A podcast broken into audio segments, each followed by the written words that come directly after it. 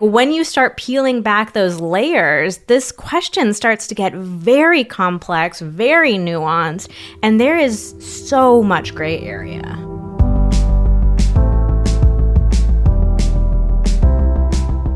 Hello and welcome to the Pillow Talks podcast. We're your hosts, Vanessa and Xander Marin. I'm a sex therapist with over twenty years of experience. And I'm just a regular dude. We share the ups and downs in our relationship while giving you step-by-step techniques for improving yours. Make sure you subscribe for your weekly double date full of totally doable sex tips, practical relationship advice, hilarious and honest stories of what really goes on behind closed bedroom doors, and so much more. It's the sex education you wish you'd had. Today we are tackling a surprisingly thorny question, which is, if you are in a long-term relationship, is it your responsibility to have sex with your partner? Do you owe it to them? Thanks to our new sponsor, Cozy Earth, for supporting our podcast. You can shop high-quality goods with responsibly and sustainably sourced materials from the earth at cozy earth dot com, that's C O Z Y, and get thirty-five percent off site-wide when you use the code PILLOWTALKS. Also, thanks to Julie for supporting Pillow Talks. Julie is an F D A-approved morning-after pill that helps stop pregnancy before it starts. You can go to Julie Care dot co to learn more or find Julie at your nearest Walmart today. We turned to our trusty Instagram audience, and eighty-three percent of our audience said that they have at one time or another made themselves have sex because they felt like they owed it to their partner. That doesn't sound very good, does it? That doesn't I mean, feel yeah. that doesn't feel good, just that idea of like, oh, I'm making myself do this. Yeah, we also asked them the broader question of like, do you think people in relationships have a responsibility to have a certain amount of sex with each other? So we gave three responses to this question. forty-five percent of people said yes, sex is an important part of a relationship. So forty-five, almost half of people think mm-hmm. that there is some sort of obligation, expectation, or duty. eighteen percent said no, sex should never be expected. And thirty-seven percent said, oof, that's complicated. Literally, literally that, because that's how Vanessa set it up. But I think that's that's a that's a really a, a fair response. Like, it's a hard question mm-hmm. to answer, and and I think we didn't want to make this just a simple yes or no, because if you if you only give two options, people are not going to be sure what to say. And I think the reality is this is a question with a lot of gray area, and so we really wanted to see how many people would say, God, I just don't even know. I'm going to solidly claim the gray area. so, I'm going to plead yeah, the fifth. I think what makes this question so interesting is that it is really thorny. Like, when you first hear that question, for me, when I first hear, like, do you owe sex to your partner? My answer is like a clear and immediate absolutely not. Like, hell no. We say this all the time. Like, it's your body. You get to decide what to do with it. And you are the only person who can decide what to do with your body. You never owe anybody anything when it comes to your body. So that is crystal clear to both of us. And at the same time, once we start digging into specific scenarios and like really taking a look at how does this show up in long-term relationships, what would it really look like for one partner to say, I'm just not interested in sex anymore, or for there to be some, you know, some massive change in their sex life. So it's like, when you start peeling back those layers, this question starts to get very complex, very nuanced, and there is so much gray area. Oh, yeah. Like, I remember when we were starting to plan for this topic, you asked me that question straight up. And mm-hmm. I think in my head, I went through every single one of those possible responses. Like, my initial gut reaction was like, you don't owe anybody anything. Yeah. That was like my first response.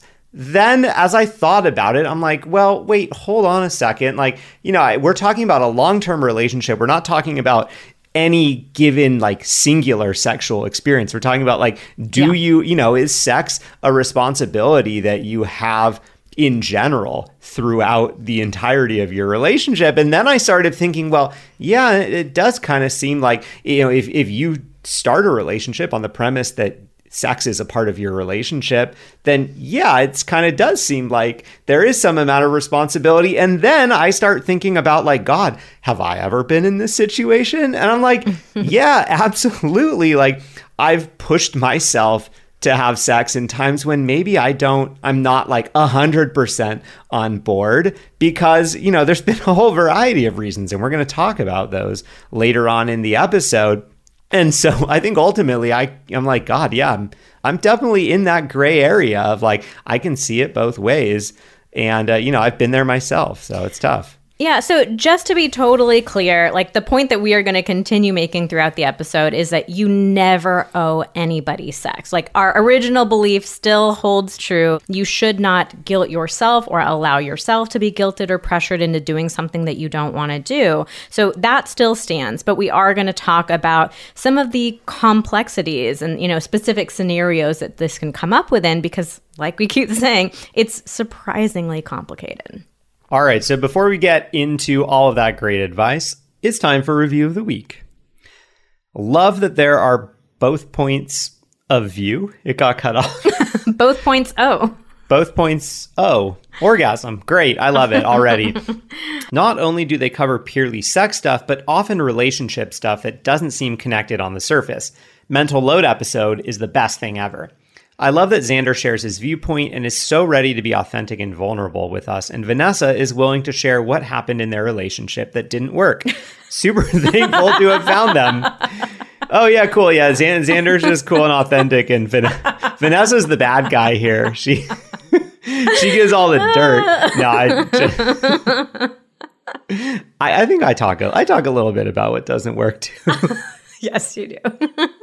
All right. Oh, this person also wanted to make sure we knew. Sorry, I couldn't hit you with emojis, Xander. I really wanted to.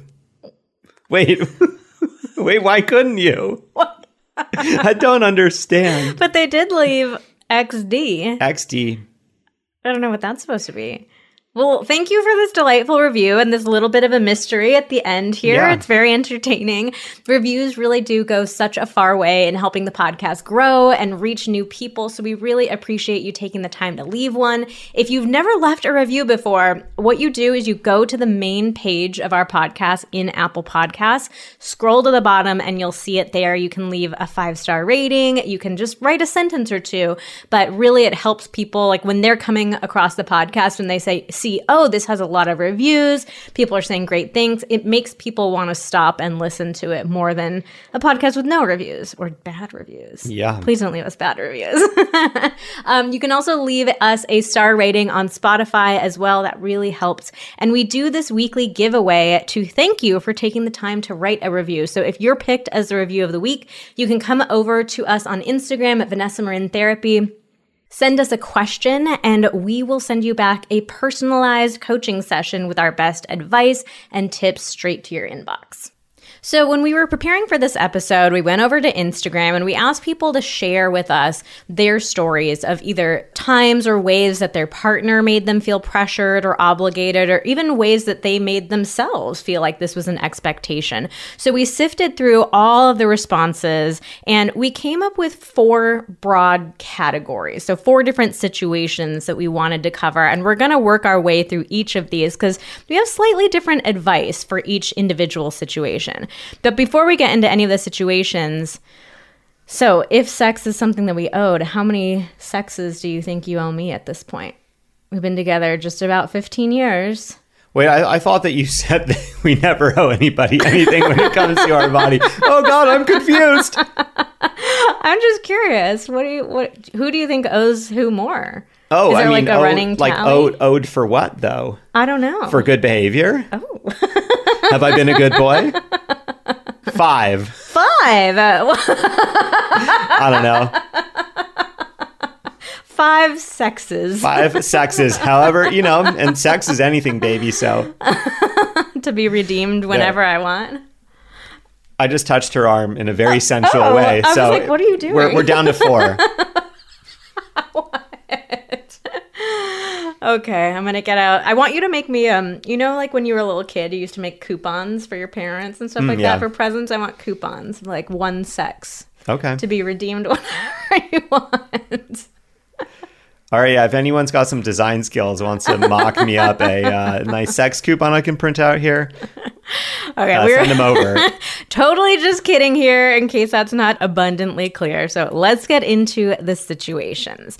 The first situation that we have is your partner is directly or obviously pressuring you into sex. Maybe they are telling you it's your duty. Maybe they're making you feel really bad or really guilty. It's just like a very clear and obvious message that they are trying to send you that like, this is what's expected of you. This is your obligation. Yeah, like they're explicitly saying something. Mm-hmm. So we asked our Instagram audience about this particular situation, and fifty-two percent of people said that they have experienced a partner guilt or pressure them into sex. And I, it sucks to see, and also I'm not surprised, because the reality is, if I think about, if, if I if I strip away all the experience we have now, like doing this for a living, and I just think about like, what did I learn about sex from like books and movies and shows? And even like my own experience and like my friends talking about it, I feel like this is honestly portrayed very often. Mm. People explicitly telling others like, oh, I'm feeling sexually frustrated, or like in that voice. No, de- definitely not in that voice. But it's just shown in the media that way a lot, and definitely a less so now than it was, say, like five, ten, fifteen, twenty years ago. But like, if I think back to my kind of formative years of like age sixteen, mm-hmm. watching movies, it was so much more like, oh yeah, well, like guys want sex all the time and girls don't want to give it to them. And guys kind of like subtly, whether implicitly or explicitly, like pressure them into it. And it's almost like wearing mm-hmm. down their defenses. And, you know, thank God this is portrayed less and less, but it's still portrayed to some degree. But, you know, if you go back twenty years and watch teen movies, like, man, it's it's actually kind of tough to watch sometimes. You, you oh, watch yeah. it and you're like, oh, shit. You know, this is like the way the way that like sexual assault is like casually portrayed and pressuring, all this stuff. Yeah. Every now and then, like we watched like She's All That recently, oh, and it's God, like yeah, it was and uh, like brutal. Like, you know, I have this memory of it as this like formative movie that I loved, and like watching it again, I was like, oh, this is not aging well. Yeah, I don't know. That's a really good point that I, I hadn't really thought about before, about just the way that we see this in the media. And it's very gendered and very stereotyped of like, it's always the man who's wanting it more than the woman. There are a lot of jokes about like wifely duties and like, you know, having to take care of your partner. So of course, a lot of us would get it into our head that like, this is just the way that sex works, or the way that it is. Oh, and my God. I just thought we watched Cruel Intentions like a oh year ago. God. That was the worst. I mean, I'm not going to say the worst, like that's the worst movie ever, but like I loved that movie. I thought that yeah. was such a great movie. I hadn't seen it for probably fifteen years. We like watched it like with a friend, and it was, it was really tough to get through. Yeah. Oh, for sure. Yeah. So, I mean, there are overt examples in a lot of media of, of you know, this being the expectation, or, pe- you know, partners pressuring each other. But I also think you brought up something a little bit subtler, too, is that we see so many depictions of like male-female relationships where the man is the pursuer and he really has to like wear down the woman. Oh, like, yeah. And it's always the woman's job to be like all like coy, like, oh, no, I don't want to do that. Oh, yeah, she's got to maintain her dignity. Yeah. Or whatever. And like he has to wear her down. So I think there probably are a lot of situations where it's not that the guy is like trying to be this manipulative, abusive asshole and like force her into doing something, but he's got it into his head of like, oh, this is how initiation is supposed to work. It's supposed to be this like cat and mouse game where I really pursue you and I don't take no for an answer. And I like, you know, because you're supposed to say no. Yeah. So these subtler and, yeah. situations where it can come up. Yeah. Like, and our and our experience bears this out. Like that. Oh, yeah. Like I think most people that are engaging in that type of behavior have had a lot of success with that behavior in the past. Also, I think there are a lot of religious teachings about this as well, you know, teaching women in particular, like that it is their wifely duty. This is an obligation that they have. So, it, I mean, there's a lot that feeds well, yeah, all in, it, into all of this. Yeah, it's, that is your wifely duty on the one hand. And on the other hand, like before you are a wife, like it is also your duty to maintain your dignity.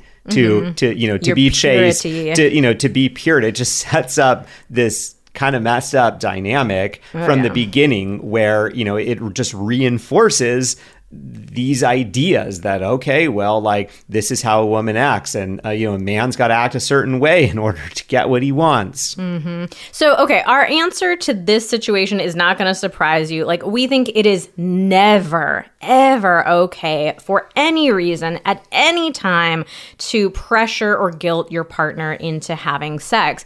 So we want to give you some practical tips for how to manage this if you're in a situation where your partner is putting this kind of pressure on you. One thing is, you can definitely listen to this episode with them, or at least listen to it at a loud volume while they are nearby. Make sure they are hearing this message.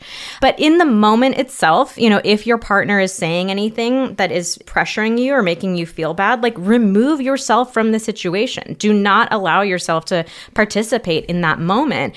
And you can say something to your partner like, if you want to have a conversation about our sex life, I am open to that, but I will not participate participate in any conversation where I'm being pressured or guilted. So you're setting and enforcing a really firm boundary that if there is any sort of manipulation, pressure, guilt, anything like that, like, you are going to remove yourself, physically remove yourself from that situation. Yeah, I, I think that that's so important. Just that line of like, hey, like, I am open to having a conversation about this, but it's not going to happen like this. Mm-hmm. And and if you are, you know, if, if the if the roles are flipped, if if you're the person that is wanting sex and it's feeling like you're not ever able to have it with your partner, or you're not having it as much as possible, I just want to be really clear. We are not saying you don't get to ever express your feelings about this. You don't get to ever talk about it, that you just got to grin and bear it, so to speak. Like, you can absolutely share your feelings, that you're feeling frustrated, that you're missing your partner, whatever it is. It's just that you have to share your feelings in a appropriate way, in a conversation. You know, you you can't let those feelings out by, you know, you can't let them come out in terms of like manipulative tactics or pressuring tactics to just try to get what you want. Yeah, so for a lot of couples, like, you may just need to go to therapy, where you need a, you know, a therapist around to help you guys have this conversation, help you communicate with each other more effectively. Yeah, because these are hard conversations to have. Like, these mm-hmm. these are like advanced level conversations. It is very hard to share that I'm feeling really frustrated. It feels like we are not having anywhere close to the amount of sex that I would like to be having. I'm not feeling connected to you, whatever it is. Like, that's not an easy thing to share. And, and you know, of course, that's why not a lot of people do share that. That's why a mm-hmm. lot of people do end up engaging in this type of behavior, because they just feel like, God, I don't even know where to start with having this conversation. And that's why therapy is so important. It gives you a container to be able to have those kinds of conversations. The therapist can help you walk through them step by step in a way where you're not going to end up like inadvertently just dropping a bomb on your partner. Yeah, there is one other subtlety here that, as we're talking about it, I'm like, oh man, this really could have even been its own its own situation. But I'm also thinking about, sometimes this is a more subtle type of situation. Like, your partner, the way that they are initiating might come across Across as kind of like whiny, like, mm. oh, but it's been a while, or like, you said no last time, where it's not an overt like, you owe this to me, get in bed right now kind of thing, but it's like starting to f- make you feel pressured, even if that's not necessarily your partner's intention, to like make you feel awful about this. So one thing that just popped into my mind is, you know, we talk a lot about the skill of initiating sex and how a lot of us are really bad at it because it's so freaking vulnerable to put yourself out there and ask for what you want. And no one ever teaches us this. Oh, yeah, no. You're definitely not learning in uh, Cruel Intentions. But uh, yeah, I think a lot of people, we react to that vulnerability and that fear that we have by initiating in these pretty crappy ways, where we end up like being a little whiny, or, you know, a, a, like there's just that subtle vibe to it that doesn't feel good to the partner. So I just want to mention that we do have an initiation masterclass that teaches you how to get more comfortable and confident initiating. We'll link to that in the show notes, but I think that can be a great resource for couples where, again, it's not this like extreme, clear and obvious manipulation, but it's like, you know, I really don't like the way you initiate because it makes me feel so pressured in the moment. Yeah, and, and that masterclass also covers the flip side of initiation, which is consideration, which is how you receive and respond to someone's initiation. Which leads us straight into the second oh. situation, actually. Yeah, no, it, it does. I did tee you up. But what all I wanted to say about that with regard to this last situation, the consideration process, it can help you give a better no that may not feel like such a hard no, like, no, that's it. A big part of the consideration process is saying what, you know, okay, I'm not open to sex, but perhaps I'm open to something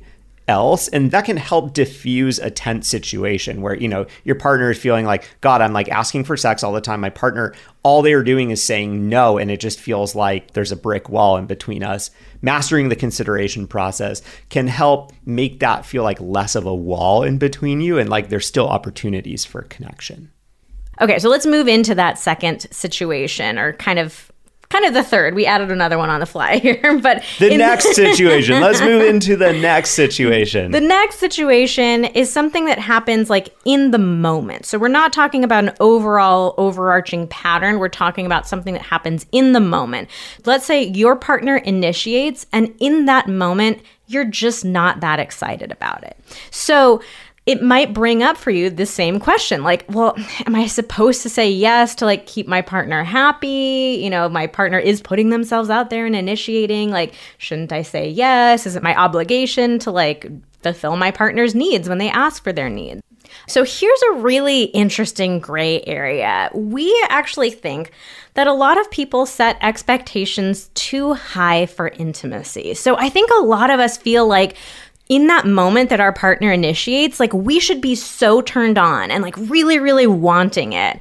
And it can even bring up shame sometimes in the moment. Like your partner initiates and you're like, whoa, I am so not there. I'm like on a totally different page. And oh, it yeah. makes us like feel bad that we weren't, you know, just as horny as they were in that exact moment. Oh yeah, I, I can relate to this so much. Like I feel like this was, you know, this was the scenario that I used to really struggle in back when we were having our struggles with sex drive and with initiation, was that, you know, like Vanessa might initiate sex and I would just have this immediate like visceral reaction inside where I would just be like, oh my God, like I wasn't thinking about sex. I don't, mm-hmm. I don't think I'm ready for this. Like I need to shut this down so quick so that like I don't have to feel bad yep. about myself. Or I would just start even trying to avoid situations that I thought might potentially get sexy. Like, let's sit on different couches and watch T V. Oh, or, you know, stuff stuff like that. You know, let's not cuddle before bed mm-hmm. or or whatever. And yeah, so, so I just want to I just want to say, like, I, I feel you if you're someone where, you know, your partner initiates and you just kind of immediately feel that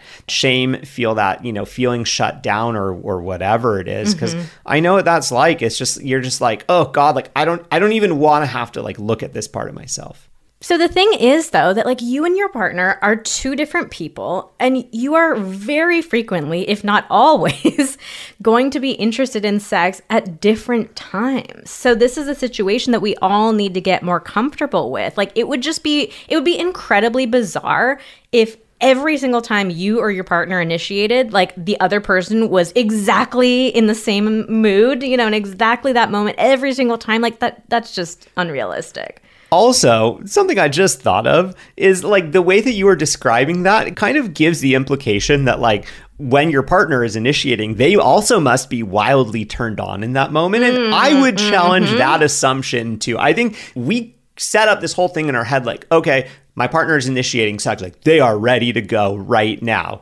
And I think the reality is like most times when people initiate sex, they're not like wildly turned on, like super horny, gotta get it right now. Like when I'm initiating sex with Vanessa, like I do not have a raging boner. Like I'm not like, I'm not like ready to go in that instant. Like I'm thinking I mean, about, sometimes I'm you thinking are. about what would it, what would it be like in a couple minutes, five minutes, ten minutes, what would it be like to be, to be feeling these things with each other? And I'm intrigued by that possibility. And so therefore I'm initiating sex. So I think that's a good reminder when your partner initiates is like, they're they're probably not like wildly uncontrollably mm-hmm. horny yeah, no, in that moment. Point. Yeah, so I think initiation is, you know, and consideration. It's not always this black or white, yes or no kind of thing. Like there can be a much more subtle energy to it. So we do talk about this a lot in that initiation masterclass that I mentioned, but we encourage people to think about like,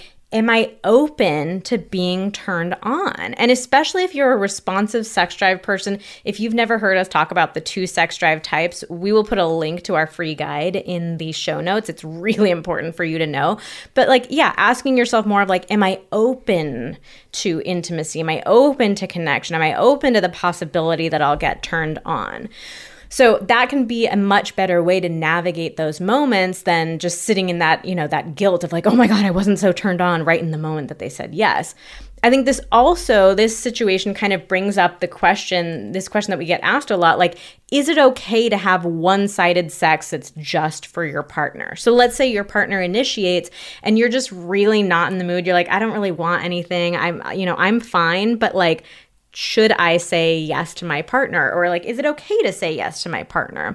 And so we think that yes, it is okay to have one-sided sex. It's just for your partner.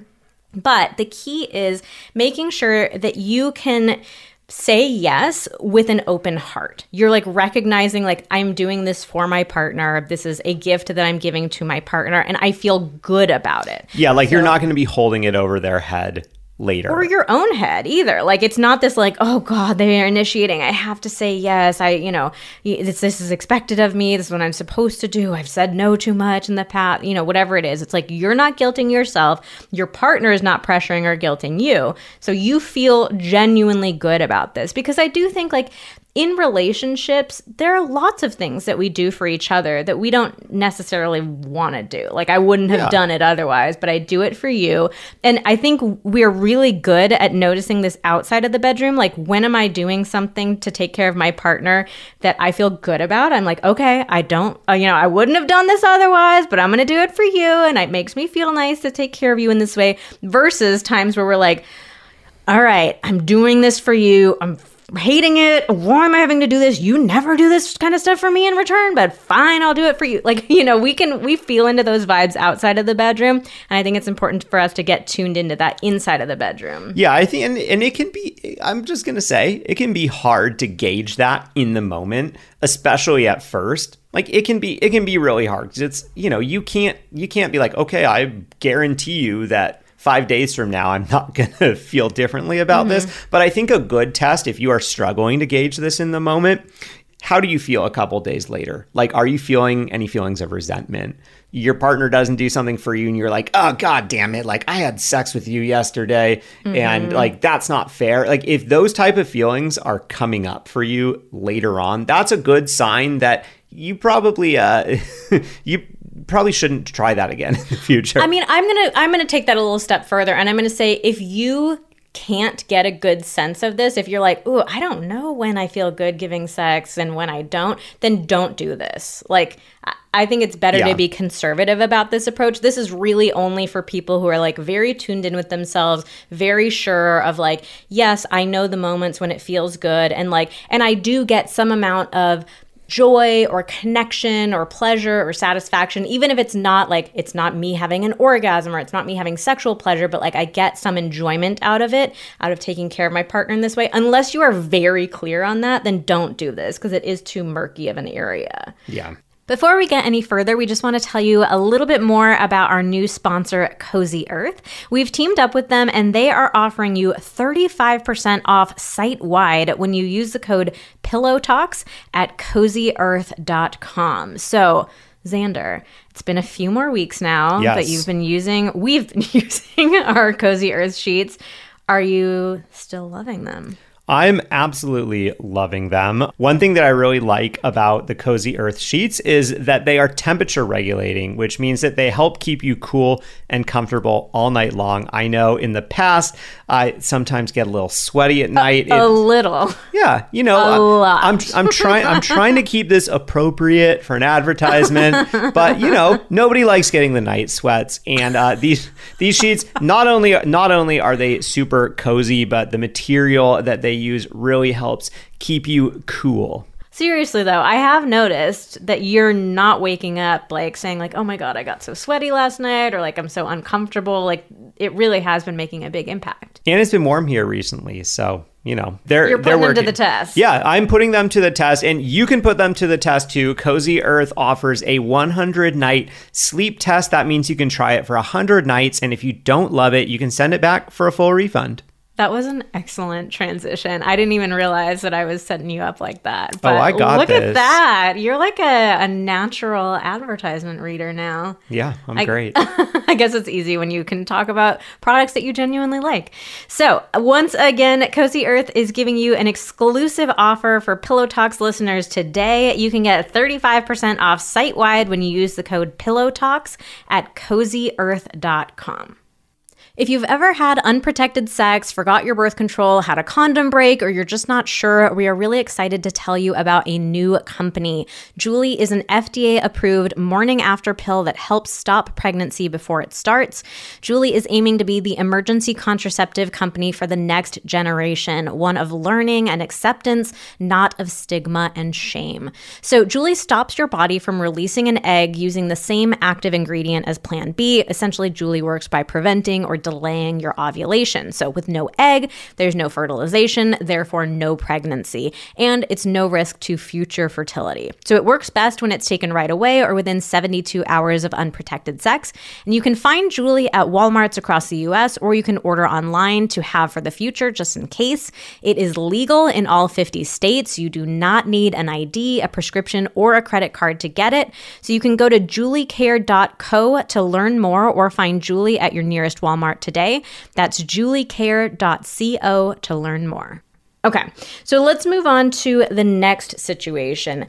This is when you're dealing with something really big. There's just something else that's going on in your life, and it's really getting in the way of your sex life. So maybe there's been the loss of a loved one, the loss of a pregnancy, mental illness, physical illness, or injury. Like there's something big that's going on.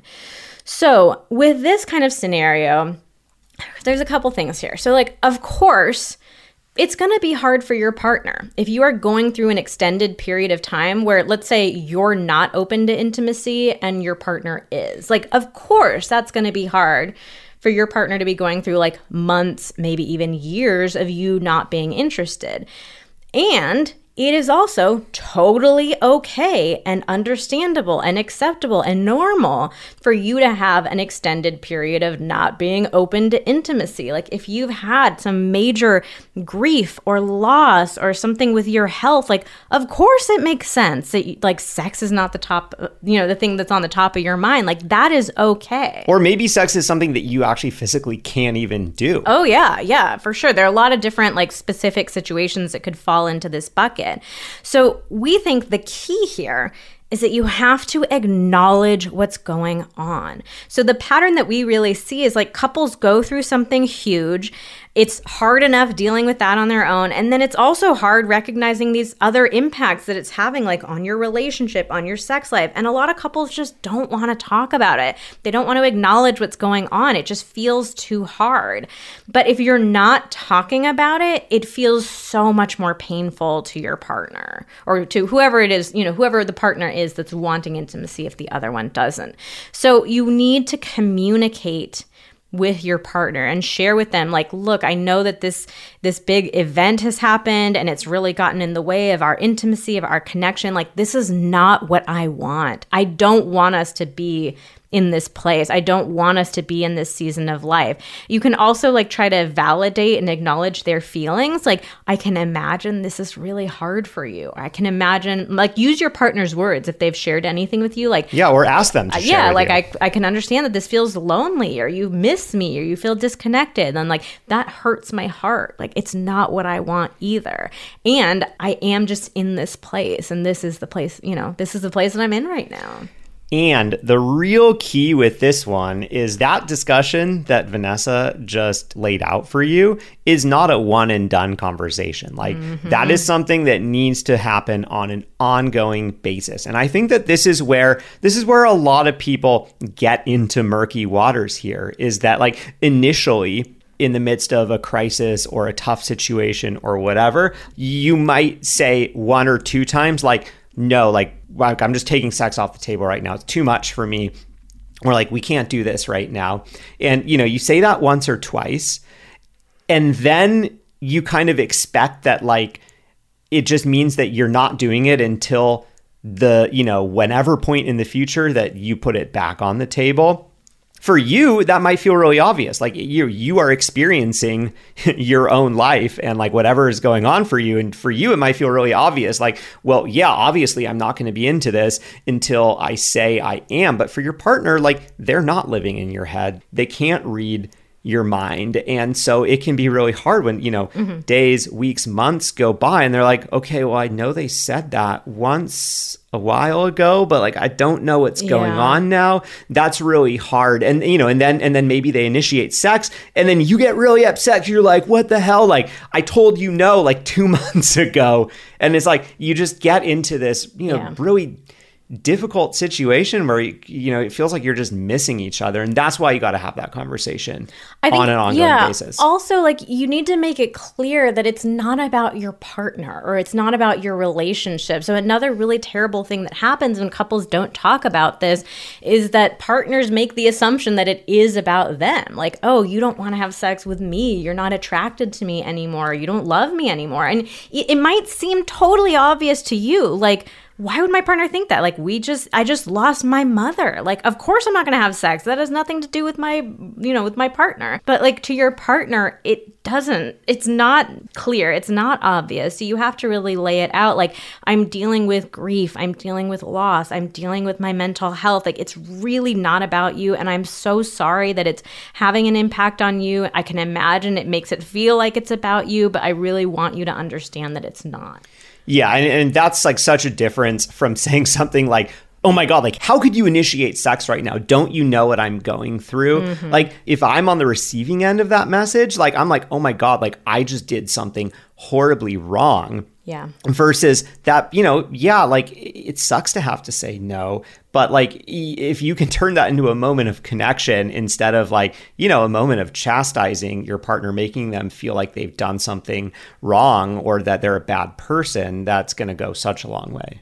And the final thing we'll say in this situation is, see if you're open to some kind of physical contact. So it doesn't have to be sex. It doesn't have to be anything that like feels sexual to you. But rather than getting into this black or white, like it's sex or it's not sex kind of situation, like, is there other physical contact that you would be open to having with your partner? Because really any bit of physical contact can like feel very intimacy building for a couple. And especially when you're going through something really tough, like having that physical contact can actually be very healing. So see if you can break out of that like black or white type of thinking.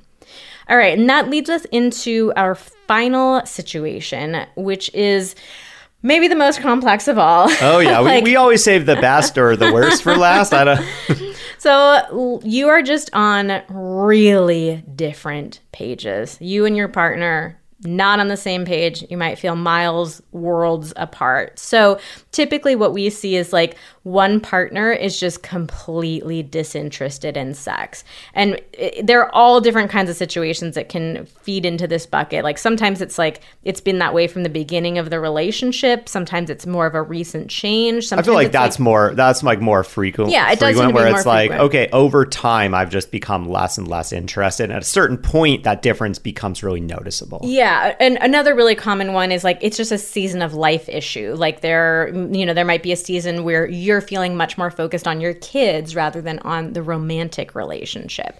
So we turned this question over to Instagram. We asked our audience, like, if your partner told you that they weren't interested in sex anymore, what would you do? And it was really interesting because when I was posting this question, I was reading it over to Xander and he was like, I don't think that happens very often. Like, I think that's, it's too rare for us to like poll the audience about it. But I was like, no, it is not. Like, I can't tell you how many couples I saw in my private practice where that was the original thing that brought them in, of like one partner just pretty definitively saying like, I'm just not interested in sex anymore. Or like at this stage in our relationship, so many people saying like, I could never have sex again and feel totally fine. Like, mm. it's not important to me. It's not a priority. I don't care about it. Well, nine percent of people said they would be relieved and happy. So mm-hmm. one out of ten chance that this uh, that this conversation is going to go real well.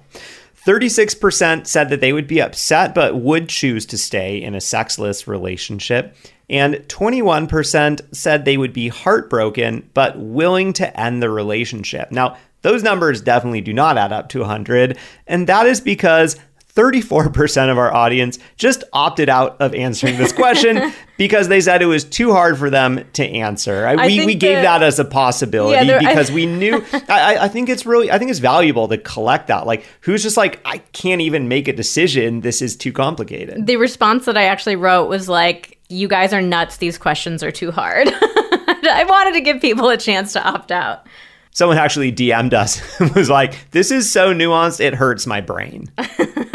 Okay, so there's so much to unpack in this kind of situation. But the first thing that it made me think about is our conversations that we've had in the past about like emotional versus physical intimacy. We had a podcast, episode thirty-eight. So if this is something that's coming up in your relationship, definitely go back and listen to that episode next.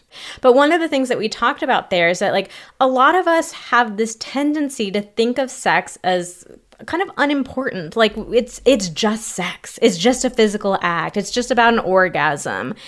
And I think in particular, like if you're somebody who's struggling with your sex drive, if it feels like your partner has a way higher sex drive than you, it's very easy to think of it as just this like physical release and to downplay the importance of it. But the reality of sex is that it's so much more than just that physical act. Like, of course, sex feels good, and that's one of the main reasons why we have it, but sex is also an expression of love, an expression of intimacy, even an expression of self. It's a way that we get to, to play with each other, to explore, to connect with each other. So it'd be similar to telling your partner, like, I don't want to tell you I love you again, or I don't ever want to go on a date again. Or like, I'm never going to give you a hug again, or something yeah, like that. Like, like I, none of us would ever think of doing that in a relationship, but I, I think that just kind of shows you the ways that we think emotional intimacy is more important or valid than physical intimacy.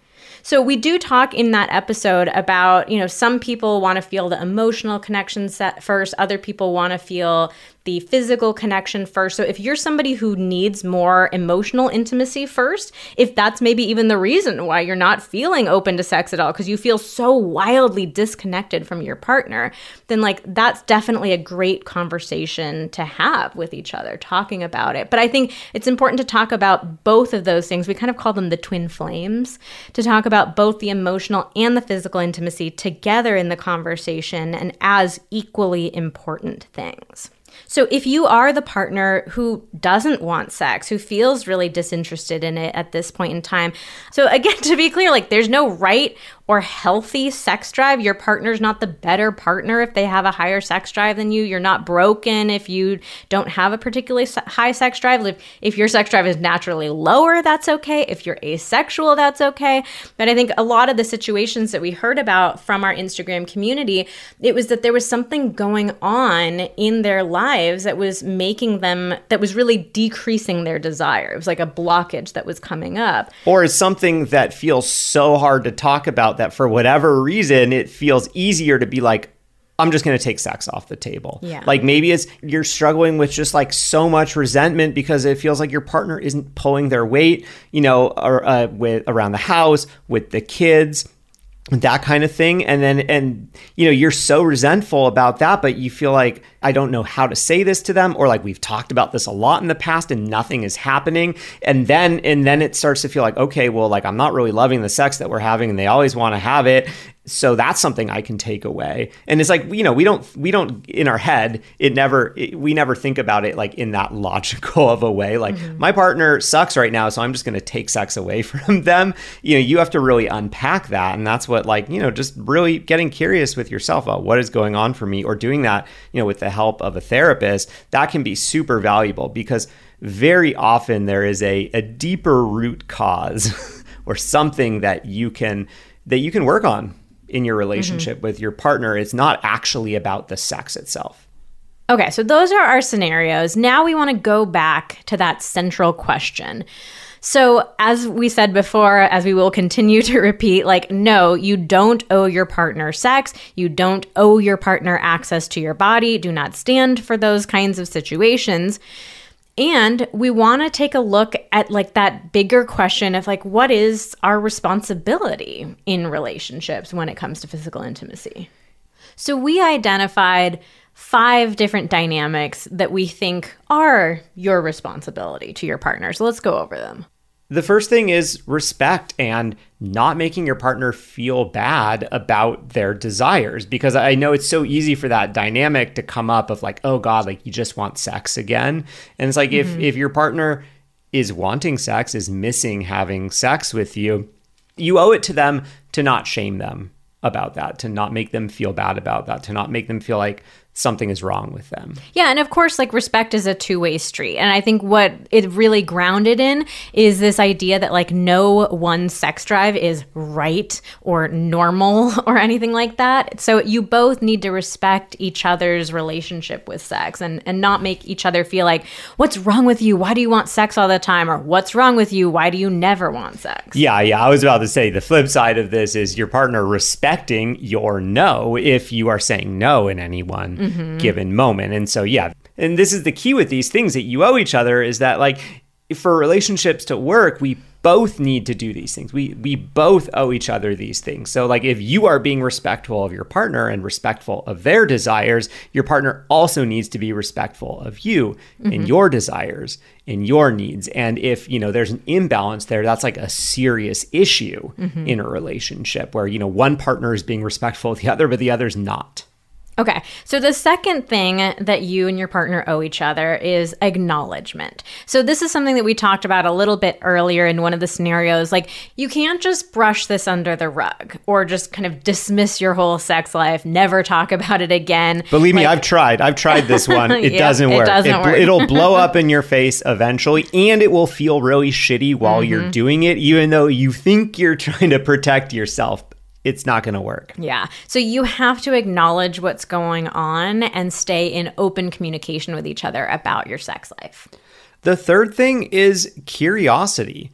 Like, I think you guys owe each other just being curious about what is going on in general, because the reality is in relationships, things change. Mm-hmm. We change as people, our feelings change, our wants change, our desires change, et cetera. And when those things change, we owe it to our partner to get curious about it. You know, if if you are struggling with your sex drive right now, if you are wanting sex less or you're noticing that there's a disparity in, in your drives, like, can you get curious about why don't you have a drive for sex? Can you get curious about why it is that you are not wanting sex as much or at all in your relationship and see, are there any other underlying reasons mm-hmm. that are going on? Because like we said earlier, there very often are some other root causes mm-hmm. that, you know, we tend to feel less comfortable addressing for whatever reason. As, as hard as it is to talk about sex, I feel like the one thing that maybe feels a little easier is just being like, no, like we're not doing that. Mm-hmm.